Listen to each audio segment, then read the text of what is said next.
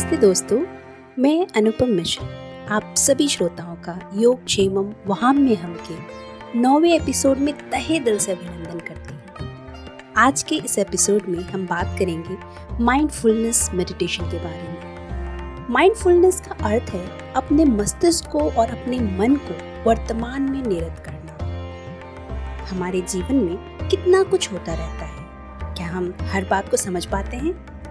क्या हमने सुख या दुख को देखा है? क्या हमने अपने भावों और विचारों को देखने की कोशिश की है कभी? कितने ही ऐसे संजोग होते हैं, जिसको हम समझ ही नहीं पाते। अतीत में जो कुछ भी हुआ या नहीं हुआ, उन सब का ब्यौरा रखना भी आसान नहीं होता। कई बार ऐसा होता है कि अचानक से कोई समस्या सामने खड़ी हो जाती है और हम सन रह जाते हैं। और उसी में कोई आकर हमें उस समस्या से बाहर निकलने में मदद करता है। कई बार बिन मांगे ही जैसे सब कुछ मिल जाता है और बहुत प्रयास के बाद भी कुछ हाथ नज़र नहीं आता। पर दोस्तों, आप सबको शायद ही मालूम हो कि आपके कुछ करने या न करने में यदि किसी चीज़ का सबसे अधिक महत्वपूर्ण योगदान है तो वो है आपकी सोच का। आपके जीवन में जो भी घटित होता है या नहीं घटता है, वो इसी बात पर निर्भर करता है कि उसके लिए आपकी सोच कैसी है। हम सोचते हैं कि करने वाले हम स्वयं हैं और जो भी कर रहे हैं वो हम ही कर रहे हैं। पर इस अर्ध चेतन अवस्था में हम अपने वास्तविक स्वरूप को भूल जाते हैं, जो कि उस वृहत ब्रह्म का एक हिस्सा है। हम सिर्फ़ ये पाँच तत्वों के शरीर नहीं, पर उसके साथ एक आत्मा भी है। वो आत्मा, जो शरीर के पंच तत्वों में विलीन हो जाने के बाद भी वैसा ही रहेगा। उसका भास होना ही हमें संपूर्ण चेतन अवस्था की ओर ले जाता है। जिस प्रकार सोने के उपरांत हमारे शरीर को नए दिन में नई ऊर्जा और ताजगी का आभास होता है, उसी प्रकार ध्यान से हमारी आत्मा में सजगता आती है और हम उसके साथ संप्रेषण कर पाते हैं। और इसी सजगता से हम वर्तमान में रहना सीख पाते हैं। कोई भी स्थिति अच्छी या बुरी नहीं होती। कोई भी समय अच्छा या बुरा नहीं होता। उसे हम किस नज़रिए से देख रहे हैं, वो वैसा ही नज़र आता है। और जो भी वर्तमान का आनंद उठाना सीख जाता है, उसके लिए कोई भी कार्य मुश्किल नहीं होता। वो जो भी चाहता है, उसे वह हासिल कर सकता है। एक बार के लिए सोचिए कि यदि किसी व्यक्ति की एक दुर्घटना में आँखें चली जाए तो वो क्या अनुभव करेगा आँखें न होने की वजह से उसके लिए रंग बिरंगी दुनिया काली हो जाएगी।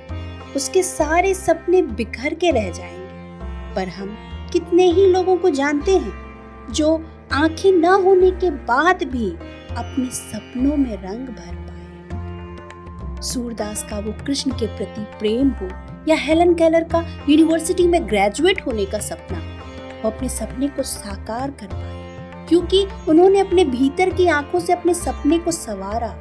माइंडफुलनेस मेडिटेशन से हम स्वयं से जुड़ पाते हैं। स्वयं का संपूर्ण निरीक्षण कर पाते हैं और किसी भी स्थिति में आत्मिक सुख की अनुभूति कर पाते हैं।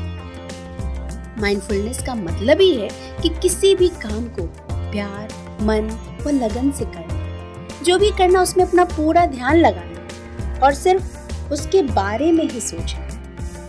आप जब जो भी काम करते हैं, आपका सारा ध्यान सिर्फ़ उसी काम में होना चाहिए। जैसे जब आप सुबह ब्रश करते हैं तो ध्यान में सिर्फ़ अपने दांतों को साफ़ करना होना चाहिए और पूरी लगन के साथ ब्रश करना चाहिए। जब स्नान करते हैं तो उसमें पूरा ध्यान अपने शरीर की गंदगी को जल से दूर करने में लगाएँ। नहाने के बाद कहाँ जाना है, क्या करना है, किससे मिलना है, किसको क्या कहना है, हर बात को छोड़कर अपने मन और मस्तिष्क को उस पल बस स्नान करने की क्रिया में लगाना है। आप महसूस करें कि स्नान करते वक्त जब आप अपने ऊपर जल की धारा डालते हैं तो कैसा लगता है? उसे महसूस करिए। अपने भीतर से गंदगी को और नकारात्मकता को धुलते हुए महसूस करिए।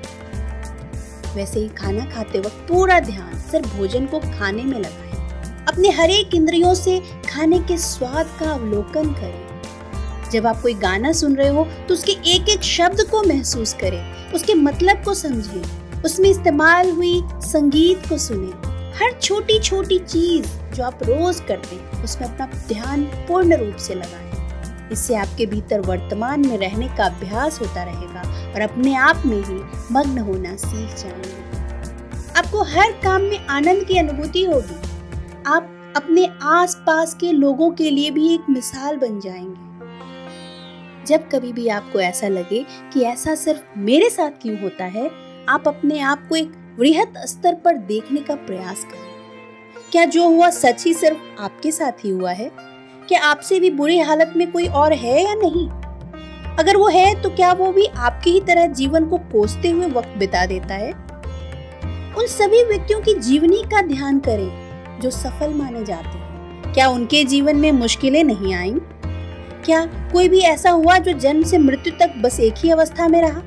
कितने ही लोग ऐसे हुए जो कि अपने शरीर के अंग के खराब होने के बाद भी हार नहीं माने और अपनी आंतरिक शक्ति से सबके लिए एक मिसाल बनकर सामने आपको ईश्वर से जो भी मिला है, उसके लिए उसे धन्यवाद ज्ञापित करें। आपके पास जो भी है, उसके लिए स्वयं को खुशनसीब माने आपके भीतर जो कुछ भी सकारात्मक है, उसे महसूस करें और उसके लिए स्वयं का और ईश्वर का आभार व्यक्त करें।